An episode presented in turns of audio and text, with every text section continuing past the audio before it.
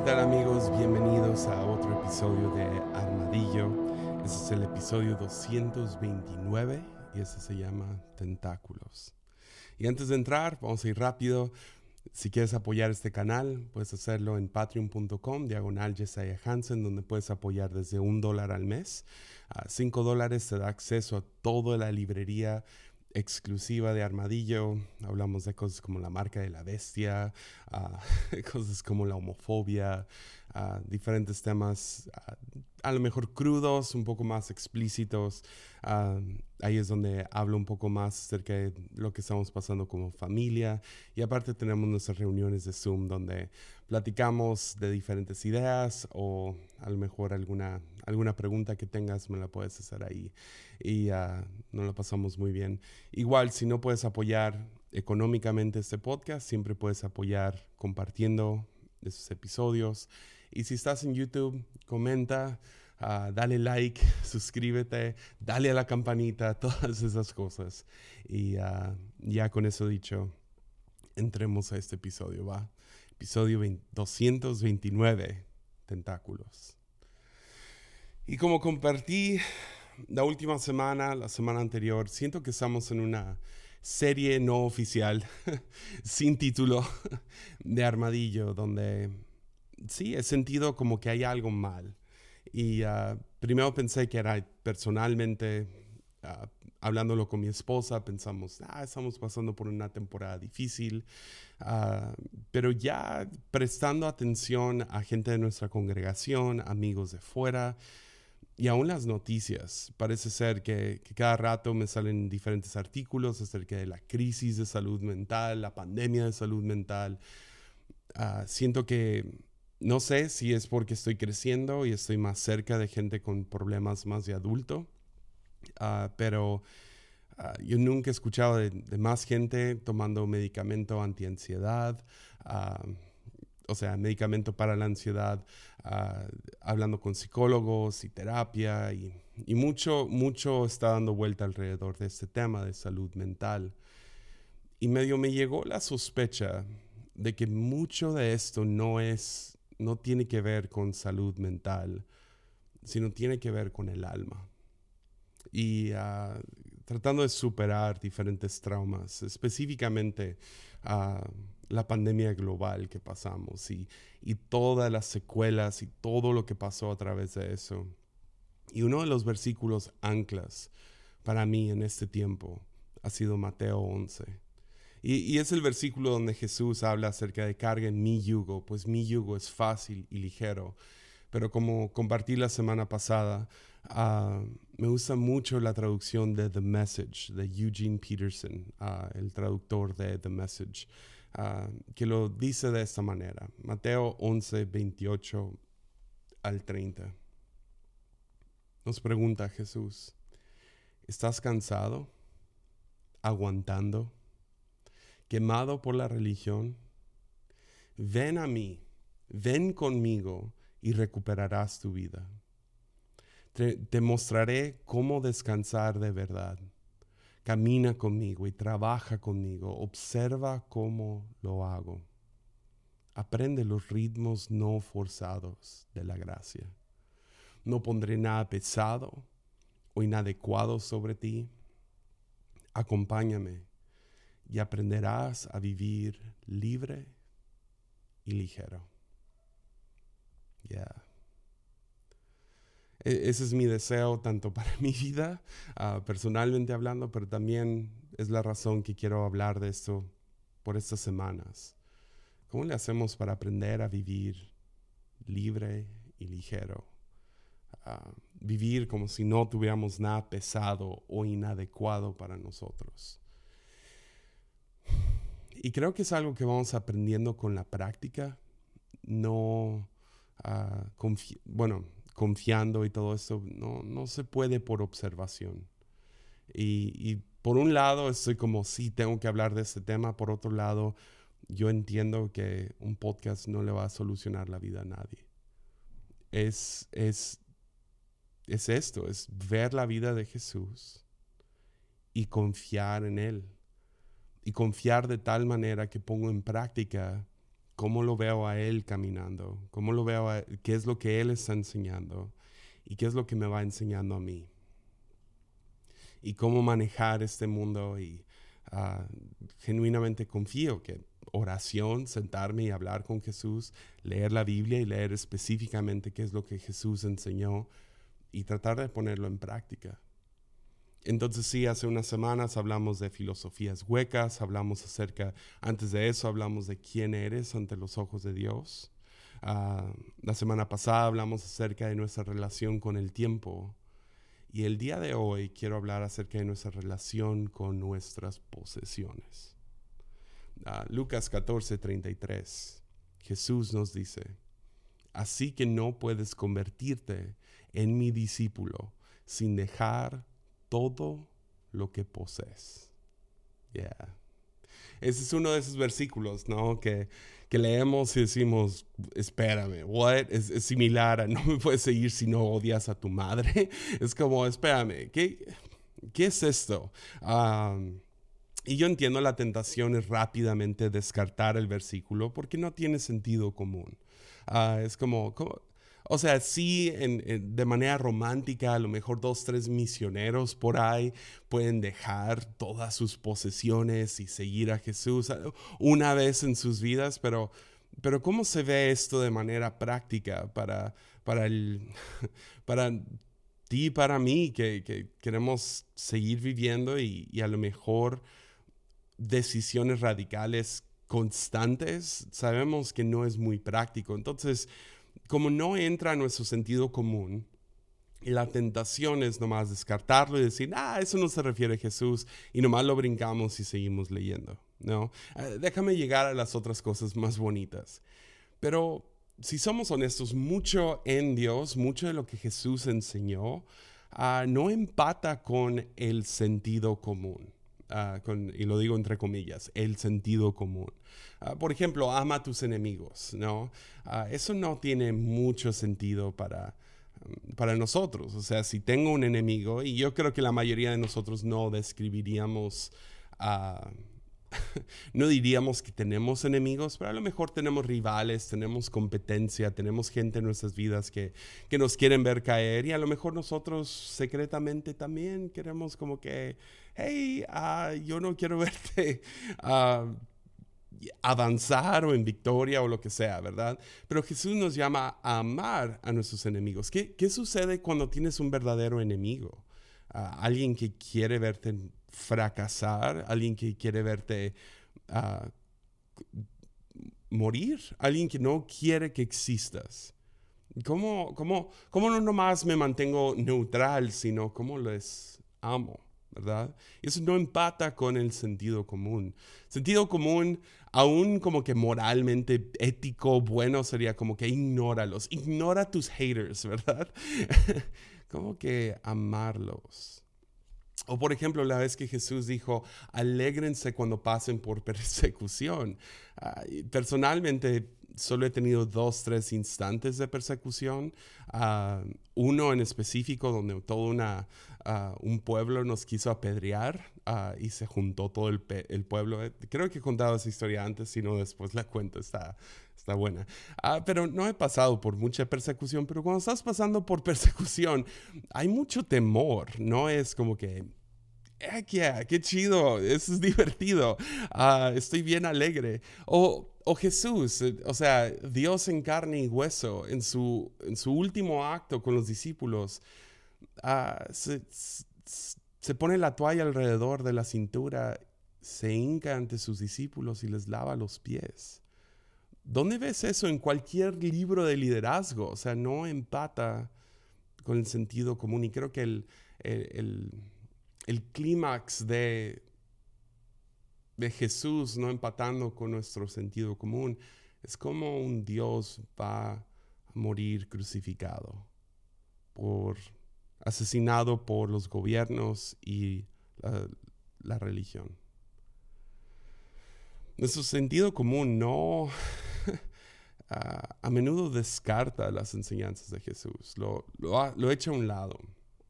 Y pero la verdad es que nuestro sentido común está, está distorsionado. Y esto viene de, de que vivimos en un mundo caído, vivimos en una cultura anti-reino y va distorsionando lo que nosotros llamamos sentido común. Entonces muchas cosas en Dios, ah, en Jesús, no tienen mucho sentido. De hecho, Pablo en 1 Corintios habla acerca de cómo el mensaje de la cruz es una ridiculez para nuestro sentido común. Ah, sus, pensamientos son más elevados que los de nosotros. Ah, y tenemos que aprender a someter nuestro sentido común a lo que Jesús nos enseña. Y creo que ese es uno de los primeros pasos de aprender a, a caminar en esta vida, aprender la vida libre y ligera. Es primero rindo mi sentido común ante lo que Jesús está diciendo. Entonces, primero, no debería de leer este versículo y descartarlo diciendo, no, pues es que no es práctico. Primero lo leo y digo, ¿qué significa? Ok, primero lo tomo en serio. Y no es que no lo tomo en serio después, pero lo tomo tan en serio que quiero saber el contexto completo. Entonces es importante leer estos versículos en contexto. Y no nomás en el contexto de ese capítulo, sino en el contexto de todas las enseñanzas de Jesús. Iluminarlo con, con, lo que Jesús y la Biblia enseña alrededor de un solo versículo. Yeah.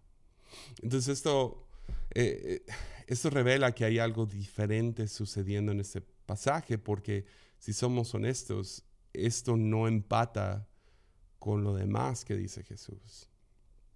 Por ejemplo, aparentemente Jesús no le importaba que tuviéramos posesiones. creo que uno de los ejemplos más, no sé, que chocaría con este versículo sería Saqueo. ¿No? Saqueo era un hombre corrupto que robaba del pueblo y de manera legal tomaba más impuestos de lo que debía tomar, pero o sea, ante el reino, ante el imperio romano, todo bien. Entonces lo podía hacer junto con la fuerza militar. Entonces la gente le tenía un, desprecio a este hombre, ah, que, había dejado familias sin dinero y su propia gente, etc. Ah, total, pasa una tarde con Jesús. Ah, Jesús va a su casa y después de pasar un rato con Jesús, algo en él hace clic, algo en su corazón, algo en su alma, y se da cuenta de su vida y, hace un gran anuncio al final. Y dice, voy a dar toda la mitad de mis posesiones, se lo voy a dar a los pobres. Y si a alguien, si a alguien le he robado, le devolveré cuatro veces más de lo que les quité lo loco es que Jesús no voltea con él y le dice, ¿y la otra mitad? Ah, Jesús lo celebra. o por ejemplo, cuando Jesús manda a los discípulos, claro que sí les dice, no lleven sandalias extras, no lleven ropa extra, no lleven comida extra, pero no les dice no lleven nada. Ah, eh, está ahí de que ¿ok? Tomen lo que te necesiten, nomás que no lleven nada extra. O qué tal Mateo 6, el Sermón del Monte, donde Jesús empieza a hablar acerca de cómo debemos de confiar en el Padre por nuestra comida, por nuestra ropa, por nuestra seguridad. Habla acerca de cómo los lirios del campo, ni Salomón se vestía como ellos y el Padre los viste. Y si, si el Padre viste a los lirios que están aquí hoy, mañana ya no están, ¿cómo no te va a vestir a ti? Si le da de comer a los pájaros, ¿cómo no te va a dar de comer a ti, quien eres su hijo? O en 1 Corintios 13, Pablo, de manera media exagerada, está tratando de probar un punto acerca del amor, pero él dice lo siguiente en 1 Corintios 13, 3, dice, si diera todo lo que tengo a los pobres y hasta sacrificara mi cuerpo, podría jactarme de eso pero si no amara a los demás, no habría logrado nada. Y, Pablo está llevándolo a un extremo, pero ese es el chiste, que es un extremo, ¿no? Que, dar todo lo que tienes a los pobres es una manera extremista de ver lo que Jesús enseñó. Y creo que la pregunta, la pregunta ah, más difícil de contestar si estamos hablando acerca de dar todas nuestras posesiones, específicamente a los pobres. Si tomamos todo lo que poseemos, si es malo poseer algo y se lo damos a alguien más, ¿qué no, qué no causas a otros a pecar? si les dieras lo que tienes. Entonces algo diferente, algo, algo más está sucediendo en lo que Jesús está hablando. Porque vayamos a 1 Timoteo, un versículo que me ha molestado mucho porque he querido ser anti anti el evangelio de prosperidad por mucho tiempo, pero luego tienes versículos como ese donde Pablo está hablando. Y Pablo en 1 Timoteo 6, 17. Sería tan fácil nomás decir, ser rico es pecado, ¿verdad? Pero en 1 Timoteo 6, 17, Pablo dice, enséñales a los ricos de este mundo que no sean orgullosos, ni que confíen en su dinero, el cual es tan inestable. Ahora, cuando se habla de los ricos, yo sé, es muy fácil tú y yo irnos y pensar en alguien más rico que nosotros. Pero si tomamos el promedio del mundo, si tú estás escuchando esto en Spotify o tienes un celular o vas manejando en un carro en este momento o estás inscrito a un gym o estás lavando los platos y tienes agua potable, tú estás en el promedio del mundo, tú eres rico. y todos nosotros hemos lidiado con esto, donde hemos confiado en el dinero solo para darnos cuenta que es inestable. Que sí, hoy me llegó mi quincena y me siento en la cima, tenemos todos esos memes, ¿no? Me siento rico acá tirando dinero, pero mañana ya no hay. Entonces no es, una, no, es un, no es una buena fuente en la cual confiar. Y lo que Pablo está diciendo, diles a los ricos que no sean orgullosos, que no confíen en su dinero, el cual es inestable, deberían de depositar su confianza en Dios. ¿Ya? Y luego dice, quien nos da en abundancia todo lo que necesitamos para que lo disfrutemos. Entonces aquí Pablo no solo está insinuando que no hay nada malo en tener abundancia, sino que debemos de disfrutarlo. Entonces, como empatas lo que está diciendo Pablo con lo que está diciendo Jesús. Y cuando encuentras este tipo de, contradicciones, no estoy diciendo que esto es siempre el caso, algunos, algunos saben que me he metido en problemas porque sí creo que la Biblia tiene contradicciones un poco más fuertes, pero cuando encuentras este tipo de contradicciones, suele, la mayoría del tiempo, suele haber una revelación más profunda. Entonces desbaratemos este versículo. ¿Está bien? Ah, y, sí, va a ser una de esas donde tenemos que ir un poco al lenguaje original. Y yo no soy ningún profesional, ningún, ninguna persona, no soy un, ¿cómo se diría? Ah, ya, no, no soy un profesional en lenguajes antiguos o originales del viejo, del viejo y Nuevo Testamento. Pero tengo acceso a BibleHub.com BibleHub.com, si alguien quiere leer el hebreo original, en arameo, en griego, ah, quieres ver qué son las palabras en específico y qué otras traducciones hay, uh, puedes nomás ir a BibleHub. Uh, no sé si alguien puedes poner el link aquí. los que están escuchando sería Bible B I B L E hub b.com creo que el sitio es específicamente en inglés, no estoy seguro si, está todo en español, pero ahí lo puedes navegar y creo que al final del día lo que importa es que le puedas dar clic. Ahí vas, buscas griego, hebreo y puedes ver, la, o sea, palabra por palabra estos versículos. Puedes encontrar el versículo y así. Entonces, si hacemos eso, déjaleemos este versículo una vez más. Lucas 14, 33 dice, así que no puedes y no puedes se traduce a O dunamai, convertirte en mi discípulo sin dejar, dejar es apotazo, todo lo que tienes. Y todo lo que tienes es una combinación de tres palabras, paz, hipo y archo. Paz, hipo, archo. Primeramente, apotazo, sin dejar.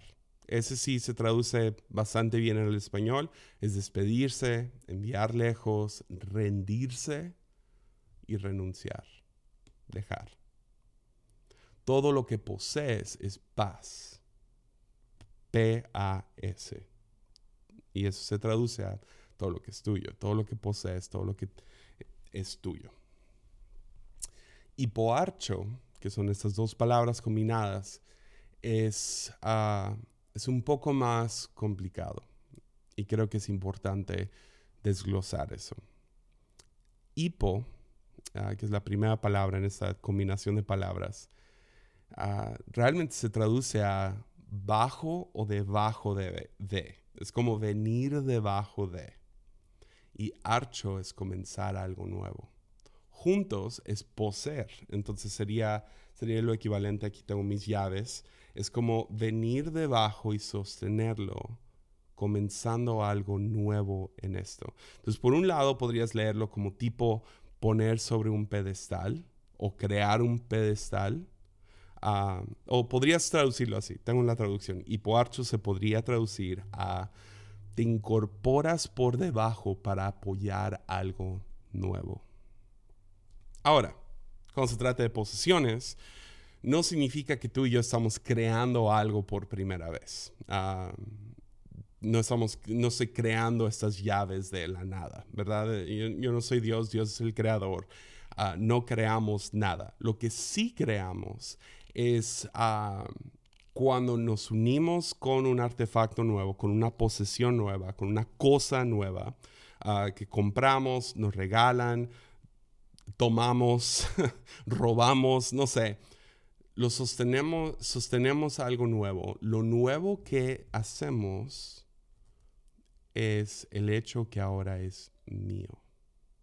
Entonces, nuestra propiedad, nuestra posesión adquiere existencia, lo sostenemos, le otorgamos una identidad. Entonces, para ser más sencillo, ese micrófono es un Shure SM7B, ¿verdad? Es un buen micrófono, hay miles y miles y miles de estos micrófonos. Está hecho en México, que está chido, yo no sabía eso.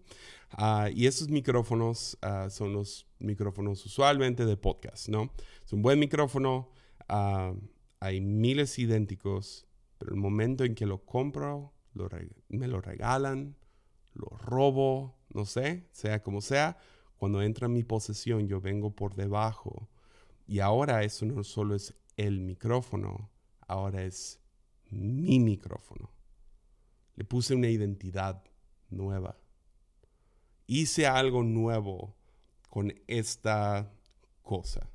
Ya no es el micrófono, es mi micrófono. Ya no es el carro, es mi carro. Ya no es la casa, es mi casa. También es interesante notar y uh, esto va a importar después, que Jesús usa la palabra hipoarcho en un participio presente activo. ¿Eso qué significa? Tú y yo, usualmente en la edad más moderna, pensamos que cuando compramos algo, se acabó. Es, ah, lo compré hace un año. Fue un evento, se acabó. Pero para Jesús, la relación con esa posesión es continua. Entonces, cuando yo tomo algo nuevo, ahora tengo una relación con esas llaves, digamos. Esas llaves ahora son mis llaves y mi relación con ellas sigue. Entonces, cuando le pones una identidad a una cosa y ahora lo llamas mi cosa, esa, esa relación va a seguir. Entonces, para ponerlo más simple, Jesús nos está diciendo, no puedes continuar entrelazando tu vida con estas cosas que llamas mío y ser mi discípulo. Mío, mío, mío. Y entre más mío, mío, mío, mío, mío, mío, mío tenemos, más nos vamos fragmentando. Porque tenemos relación con esto y con esto y con esto y con esta cosa y con esta cosa. Y mi identidad se empieza a mezclar con mis posesiones.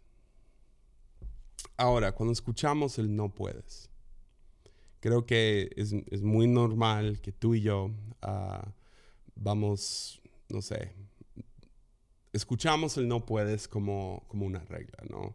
Ah, no puedes pararte ahí y no puedes sentarte acá y no puedes, etcétera, ¿verdad?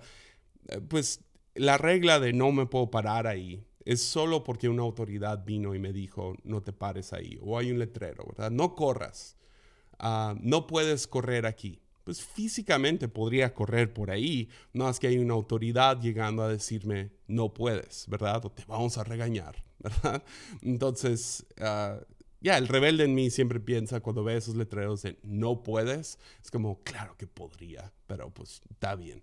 Ah, y te sometes a la autoridad. Y usualmente cuando escuchamos algo como no puedes, lo pensamos así, es una regla. Pero la, la traducción original, no, es ou, es no. pero la segunda palabra, puedes, es dunamai. Y dunamai se traduce a poder, habilidad, fuerza. Dunamai se refiere más a fuerza y habilidad que una regla. Entonces, lo que Jesús está diciendo no es, yo vengo a decirte que no puedes tener un montón de posesiones y ser mi discípulo, solo para que nosotros digamos, pues mírame, ¿verdad? No, no es así, no, no es para nada. Lo que Jesús está diciendo es que a menos de que renuncies a tu continua pretensión a poseer cosas, a menos de que dejes el mío, mío, mío, mío, mío uh, con las cosas, te faltará la habilidad, la fuerza, el poder de ser mi discípulo. Entonces no nos está dando una regla, está describiendo una realidad. Es como poner un letrero y decir, no puedes volar. Ya, no puedo volar. Uh, no, no, no puedo. Físicamente no puedo hacer eso. Y Jesús, que nos quiere enseñar a vivir una vida ligera y una vida, esa vida sin complicaciones, sin nada inapropiado sobre nosotros, una, vivir bien. Nos dice, hey, ¿quieres vivir bien? No puedes vivir bien si tienes una relación con todas estas posesiones que llamas mío porque no estamos diseñados para vivir de esta manera, fragmentados en una relación con muchas posesiones. Eventualmente nos va a ir quebrando. Porque hay algo en el mío, mío, mío, que nos roba y drena el dunamai, la fuerza, del poder, de la habilidad de vivir una vida ligera. Una vida ligera. Una vida libre. Y Jesús llama a este ladrón del Dunamai. Lo llama mamón.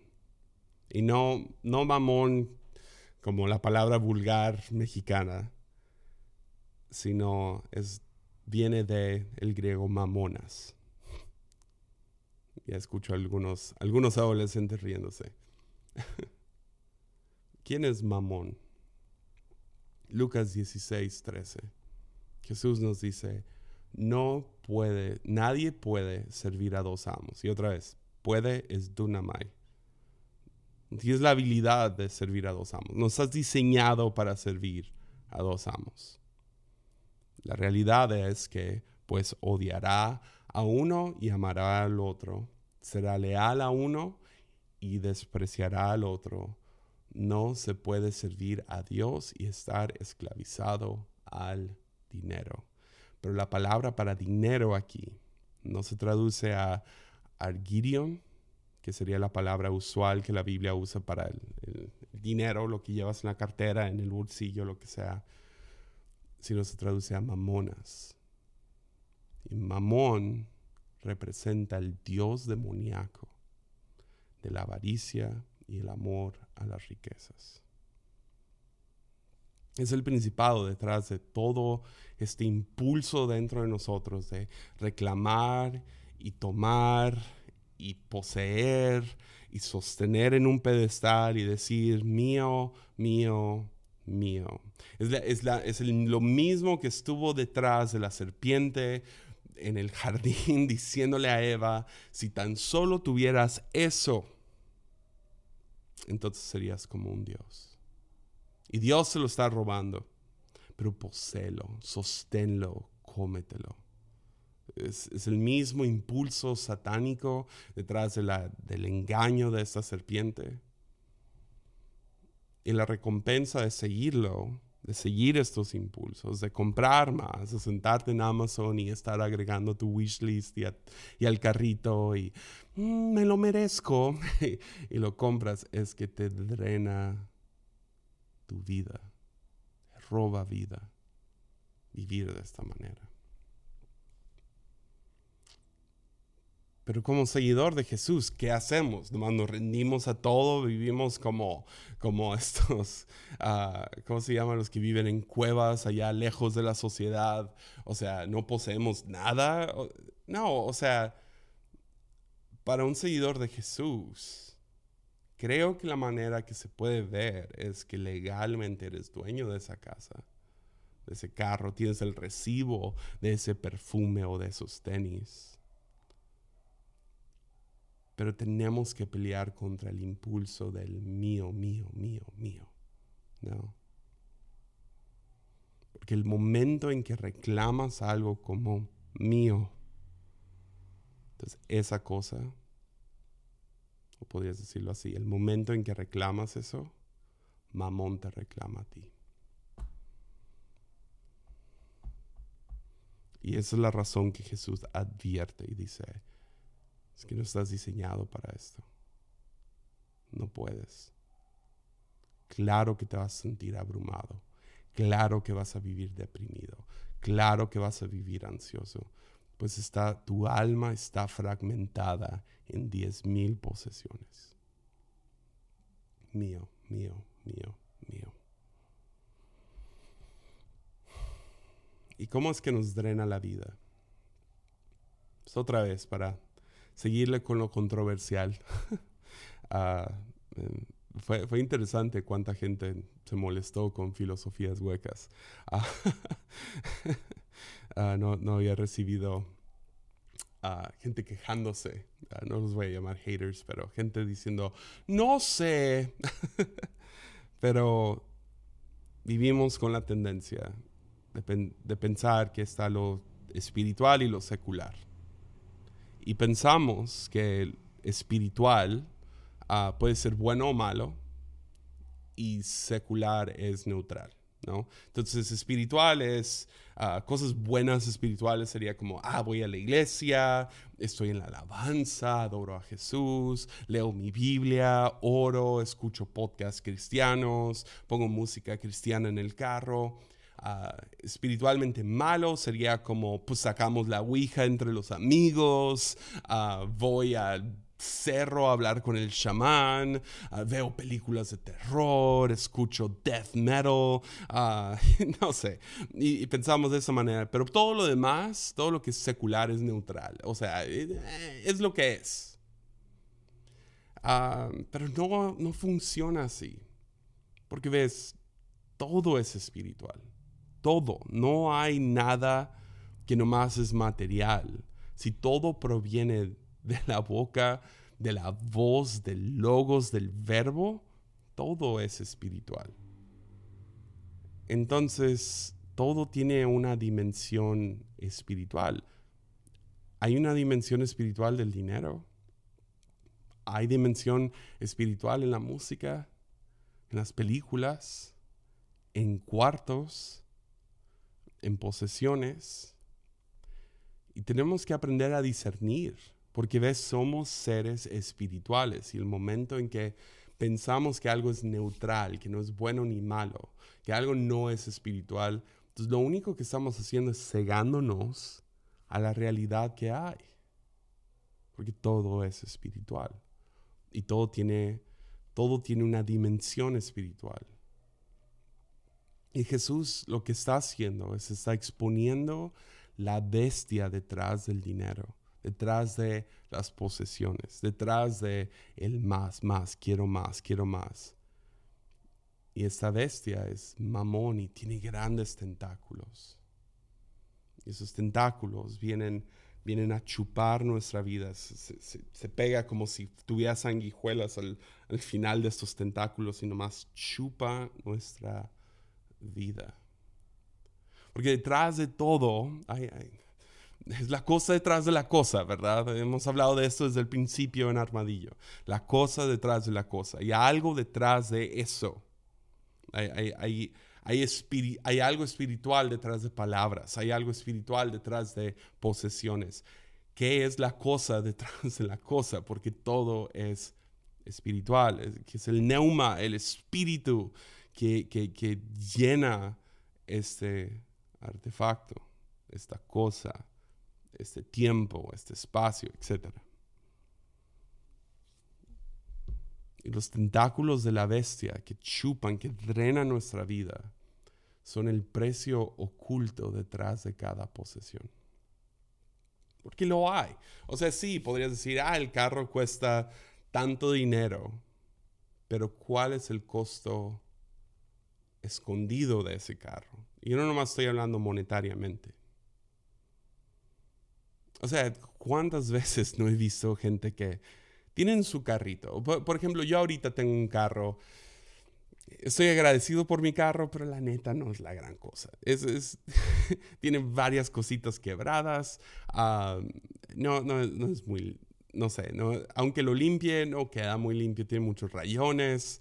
No es el mejor carro. Me da un poco de vergüenza cuando tengo visitas y se meten a mi carro y es como, sorry, es mi carro. Ah, mínimo nos llega de A.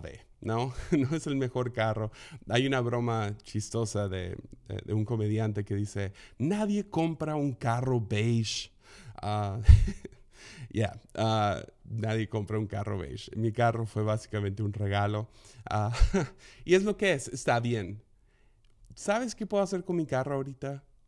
Si mi hijo quiere comer nieve en el carro, dale, mijo. Puedo recoger a él y sus amigos de, jugar fútbol americano todos sudados, llenos de lodo. No me importa, súbanse al carro. Ah, y no es que no cuido el carro, es nomás, dale, está bien, ahí está, eh, etcétera. No, no, no me preocupa ah, prestar el carro. Hubo una temporada del año pasado, presté el carro tres veces. Y las tres veces regresó el carro con algo quebrado. Ah, de hecho, los tres fueron los espejos. Entonces presté el carro, el primer espejo se quebra del lado derecho. Luego presto el carro otra vez y me quebran el del lado izquierdo. Luego lo presto otra vez y volvieron a quebrar. Eh, y cada vez se devuelven las... Y perdón, ¿verdad? Y es como, ok, ni modo. Una, de las personas sí me ayudó a pagar por reponerlo. Pero ¿sabes cuánto me importó? ¿Sabes cuánto sueño perdí porque se me quebró el espejo? Nada. Nada de sueño. ¿Por qué? Porque ah, está bien. Ah, es, una herramienta, ¿no? Mi identidad no está dentro de ese carro. Pero ahora, si tuviera un carro nuevo, si tuviera el carro de mis sueños, ¿tú crees que dejaría que mi hijo comiera nieve en el carro? ¿Tú crees que prestaría ese carro? ¿Tú crees que si le meten un rayoncito de este tamaño, no me va... ¿Qué voy a hacer? ¿Verdad? Porque así es. ¿Y sabes por qué sé que sería así? Porque hace años le acababa de dar mi vida a Cristo. Tenía unos 17, 18 años. Estaba tan prendido acerca de la iglesia. O sea, apasionado.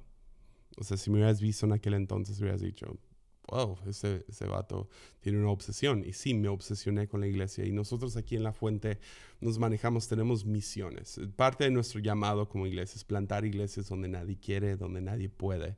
Entonces plantamos iglesias en áreas un poco más, llamémoslo, difíciles, áreas de pocos recursos, de las afueras de la ciudad, etc. Y teníamos nuestra primera misión, eh, sigue siendo, eh, sigue existiendo, se llama, está en Valle de Nayarit. Es una hermosa congregación, acabo de ir hace poco a predicar ahí. Pero al principio yo iba todos los viernes. Era, yo iba y dirigía la alabanza ahí. Y, y por un, no sé, fueron meses, fueron como seis meses ahorrando, trabajando. Vivía con mis papás, entonces no, te, no tenía que gastar mi dinero. Y pude ahorrar, en, como seis meses, pude ahorrar alrededor de dos mil dólares. Ah, que en el tiempo, porque el dólar estaba a 10 pesos o 12 pesos o lo que sea, no sé, unos 20 mil pesos, 30 a lo mejor.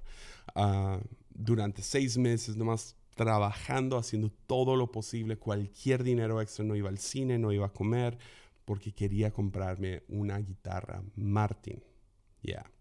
Y una acústica muy bonita, y, moría por esa guitarra. Pues mi papá, quien es también fan de guitarras, y sabe mucho acerca de guitarras. O sea, ha reparado sus propias guitarras, sabe todo acerca de guitarras. Y ah, entonces le doy el dinero, él va a ir a Estados Unidos y va a visitar una tienda de segunda mano donde venden como que instrumentos muy buenos y me va a buscar una, una Martin.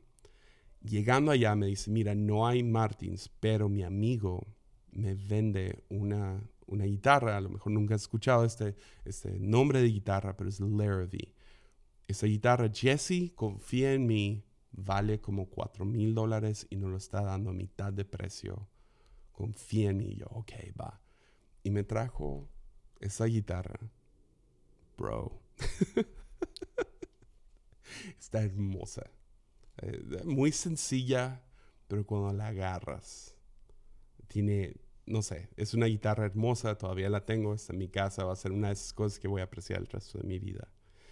Pero cuando, cuando me llega la guitarra, yo estoy fascinado. Soy un niño con un juguete nuevo, estoy obsesionado con esa guitarra y me cae el 20 porque vendí mi otra guitarra para poder comprar esta.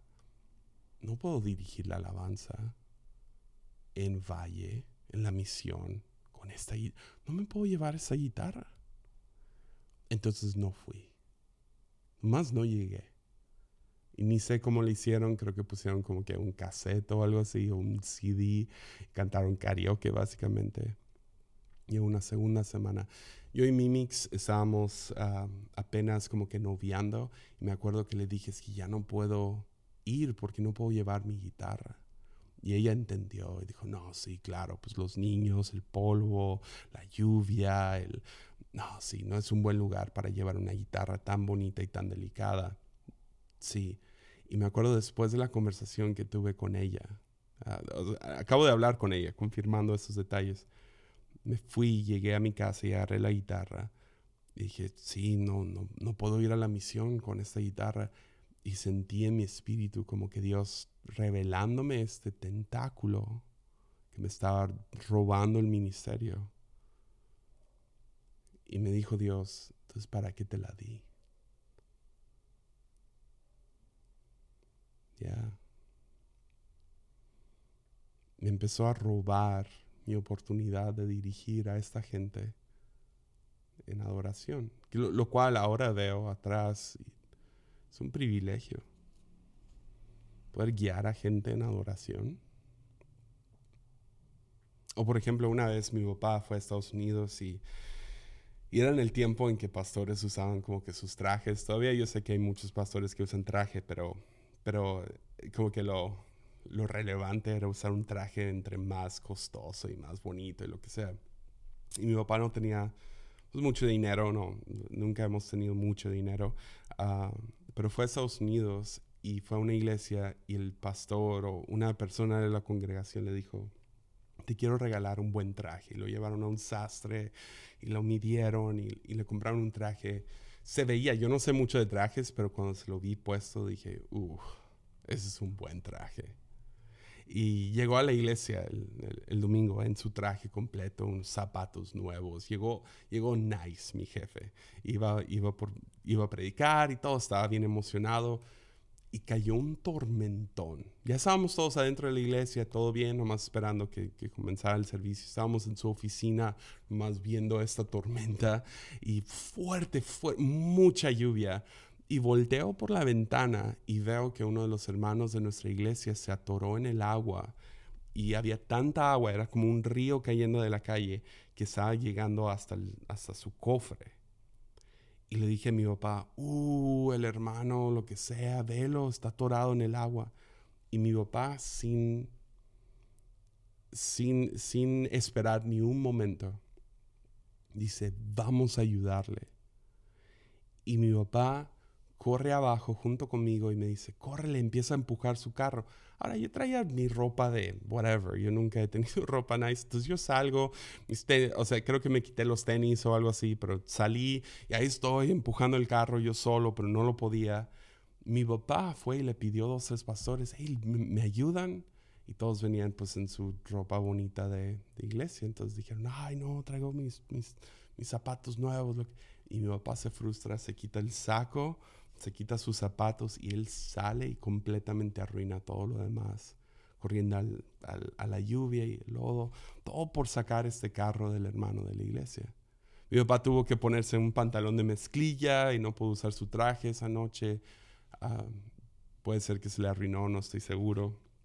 Pero, pero regresa. Años después, este hermano de la iglesia me dice que la razón que se terminó quedando en la iglesia, ya poco llegando a la iglesia, la razón que le había dado bien su vida a Cristo no fue por ninguna predicación, no fue por ningún tiempo de adoración, fue por ese momento que su familia espiritual, sus dos pastores, salieron a la lluvia y le salvaron su auto.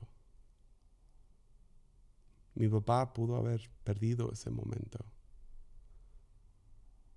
pero no estaba con el mío, mío, mío, mío, mi traje nuevo, mi traje nuevo.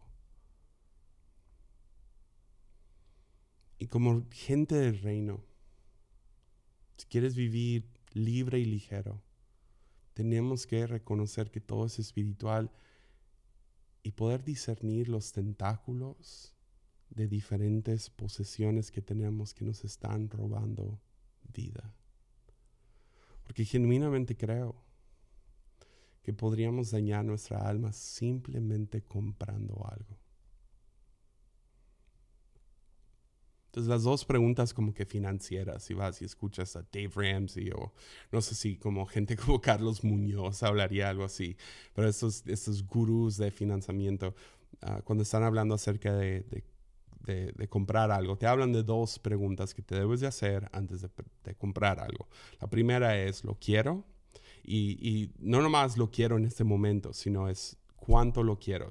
lo quiero tanto que estoy dispuesto a esperar una semana, un mes, seis meses, un año, y esperas ese tiempo. Y si todavía lo quieres después de 30 días, después de que se te baja la emoción, todavía lo quieres. Ah, la otra pregunta es, ¿puedo pagarlo? Y tienes que sentarte y ser honesto y no poner todo sobre crédito y etcétera. Entonces esas son las dos preguntas usualmente que el mundo financiero te va a dar para no meterte en grandes deudas, ¿verdad? No compres por impulso, sino pregúntate bien, lo quiero, lo necesito, etcétera. Y dos, ¿puedo pagarlo? ¿Genuinamente puedo pagarlo? Pero para mí, ah, te animaría a hacer lo mismo. Creo que hay una tercera pregunta y creo que es la primera. Creo que es la, aunque es una tercera pregunta, sí, chido, estas dos preguntas son buenas, pero creo que hay una que primero nos tenemos que hacer como gente del reino. Y es, ¿Dios quiere que lo tenga? ¿Dios quiere que lo tenga? Y a veces la respuesta es no.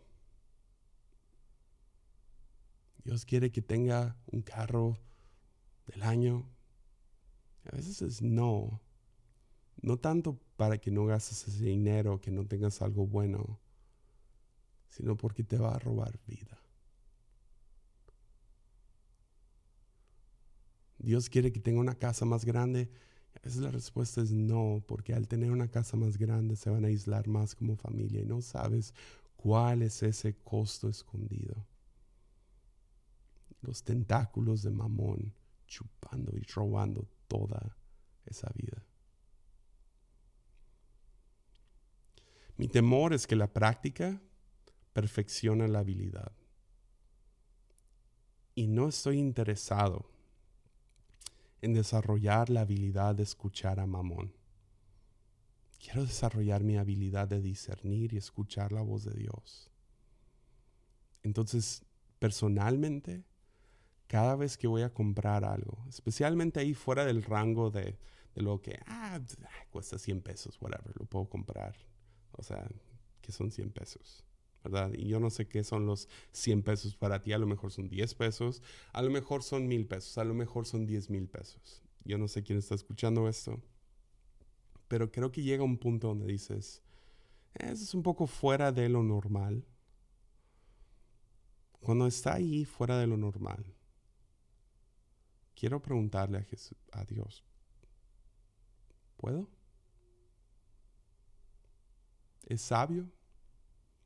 ¿Qué tentáculos hay detrás de este objeto antes de comprarlo? ¿Qué estrés va a traer a mi vida tener eso? ¿Cuánto sueño voy a perder en la noche si se me pierde, si se me rompe, si me lo roban? ¿Lo quiero en mi vida?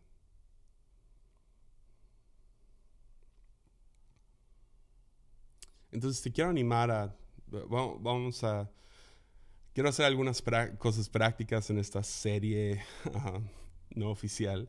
Ah, pero quiero, quiero animar dos ejercicios similares a la semana pasada con, con lo del tiempo. Ah, te quiero animar a que tomes un momento y no tienes que ser público acerca de esto, a menos de que quieras, si estás escuchando esto con tu cónyuge, con tu esposo, esposa, con tus hijos, ah, con algún amigo, no sé. Pero a lo mejor fuera de eso, si alguien no está escuchando esto junto contigo, no lo hagas con ellos porque podría ser muy raro. Ah, pero primordialmente hazlo solo. Toma un momento y cataloga todo lo que tienes, todas tus posesiones. Para mí yo tengo, tengo aquí presente unos 600 libros, que es mi, mi biblioteca, mi librería. Ah, tengo, tengo algunas cosas que que son especiales para mí, algunos libros aquí que son especiales. Tengo toda mi tecnología aquí de podcast y mi micrófono y grabadora, cámara. Ah, tengo, tengo mis cosas de café, tengo algunas cosas especiales de café, tengo mi carro, tengo algunas cosas en la casa, tengo mi computadora. La verdad es que la mayoría de lo que tengo es aquí en esta oficina ah, y, puedes catalogarlo, como que ponlo, tengo, tienes tus libros o por lo menos en mi caso, mis libros, mi máquina de café, mi carro, mis electrónicos, etcétera, etcétera. Mis cosas, ¿no? Mi ropa, tenis, etcétera. Ah, y pídele al Espíritu, ¿no? Siéntate y cataloga, a lo mejor lo tienes que escribir, a lo mejor lo puedes hacer en tu mente. Y pídele al Espíritu que te revele los tentáculos de diferentes posesiones que te han estado robando vida. Entonces, sanguijuelas chupándote el alma, robándote la vida. No pídele, Señor, revélame, Espíritu, revélame, ¿qué poseo que está chupando vida de mí? Que si lo pierdo, que si se me rompe, que si alguien lo agarra, que me va a robar sueño, me va a robar llamado, me va a robar gozo, paz, etc. Porque ves, es, tan loco, pero puedes vivir sin notarlo, completamente cegado a estos tentáculos que te están robando vida. Y luego nos preguntamos, ¿por qué no soy feliz mientras tenemos todos estos tentáculos, sanguijuelas pegados en cada centímetro de nuestra alma? nos preguntamos, ¿dónde está el amor? ¿Y dónde está el gozo? ¿Y dónde está la paz? Mucho de esto podría estar simplemente en tus posesiones. Simplemente ahí. Está en el mío, mío, mío, mío, mío, mío, mío, mío, mío, mío, mío, mío, mío, mío, mío, mío. Pídele al Señor, revélame qué ¿Qué hay en mi, qué está robando vida de mí? ¿Dónde están los tentáculos? Y luego, ¿cómo te libras de ellos? Porque a, a, mí, yo hice este ejercicio. No me gusta grabar ningún episodio sin haber puesto en práctica. Y yo sí tengo, no sé, tuve un momento, me senté, empecé a catalogar y encontré dos, tres cosas en mi vida uno de ellos, irónicamente, es una Biblia. Tengo una Biblia bastante especial aquí. Entonces me imaginé un tentáculo. Porque no se trata de qué, hay adentro de esa Biblia, se trata del valor y qué tan difícil fue conseguir esa Biblia. Tengo con algunas cosas de, café, algunos de mis electrónicos. Entonces, ¿cómo te libras de estos tentáculos? Ya que los ves, ya que dices, uy, hay algo con tal cosa. Mi carro, mi, casa, mis joyas, mi reloj, mi celular, no sé. ¿Cómo te libras?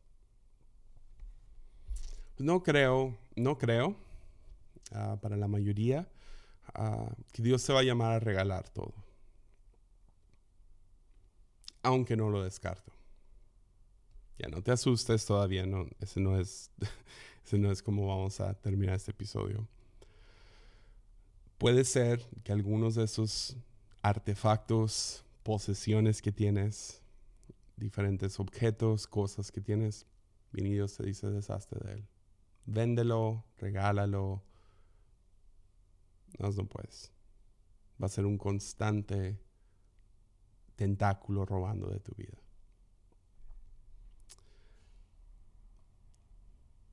No, no sé. Eso va a ser entre tú y Dios. Yo escucharía, sí, sí. Escucharía, pondría atención. pero para la gran mayoría, quienes estamos rodeados de tentáculos, quiero animarte a hacer otro ejercicio. similar al de la semana pasada con el reloj. Quiero que tomes un momento y vayas a cada posesión, especialmente los que sientes como que, uh, el Espíritu me reveló que hay, hay algo más, hay una conexión más con tal cosa. Pero ve con todas tus cosas. Y quiero que pongas tu mano sobre ellos. Y yo sé, a, lo mejor puedes hacerlo con tu esposa, esposo, si estás escuchando esto con ellos. A lo mejor, pero probablemente estás solo y a lo mejor no le dices a nadie. yo entiendo, puede ser un poco pero va, a requerir un poco de imaginación, un poco de, esfuerzo ahí, pero genuinamente creo que Dios puede librarte si haces esto. Ve a diferentes artefactos, cosas en tu cuarto, en tu casa, y pon tu mano sobre él o sosténlo en tus manos. Y ora y dice, esto no es mío. Esto es tuyo, Señor. Ve a tu carro, pon tus manos sobre el carro y di, Señor, ese no es mío. Ese es tuyo, Señor. Yo no soy capaz de sostener esto sobre un pedestal. Si estás escuchando esto con tu esposo o esposa, tienen una casa, ve a la casa, pon tus manos sobre la casa y ora y di, Señor, esa casa no es de nosotros, es tuyo, Señor. No podemos con los tentáculos genuinamente creo, esa es guerra espiritual contra esta bestia llamada Mamón. Y tiene que ser algo constante. Porque hay algunas cosas que soltaste ayer, te aferras otra vez a ellos hoy. Agarran otro valor, no sé, los tentáculos regresan. Pero, pero sí, nomás imagínate eso, cuando sostienes algo y dices, mío, nomás se devuelve. Ya, está llegando la familia. Estoy grabando. Perdónenme. Pero sostienes esto, el tentáculo nomás se devuelve y, y te agarra a ti. Corta eso. Corta ese tentáculo. Entonces ya llegó la familia. Es hora de, de seguir con el día. Es hora de oficina. Entonces yo los voy a dejar ahí. Nos vemos aquí la próxima semana. Haz este ejercicio, ¿va? Y como siempre,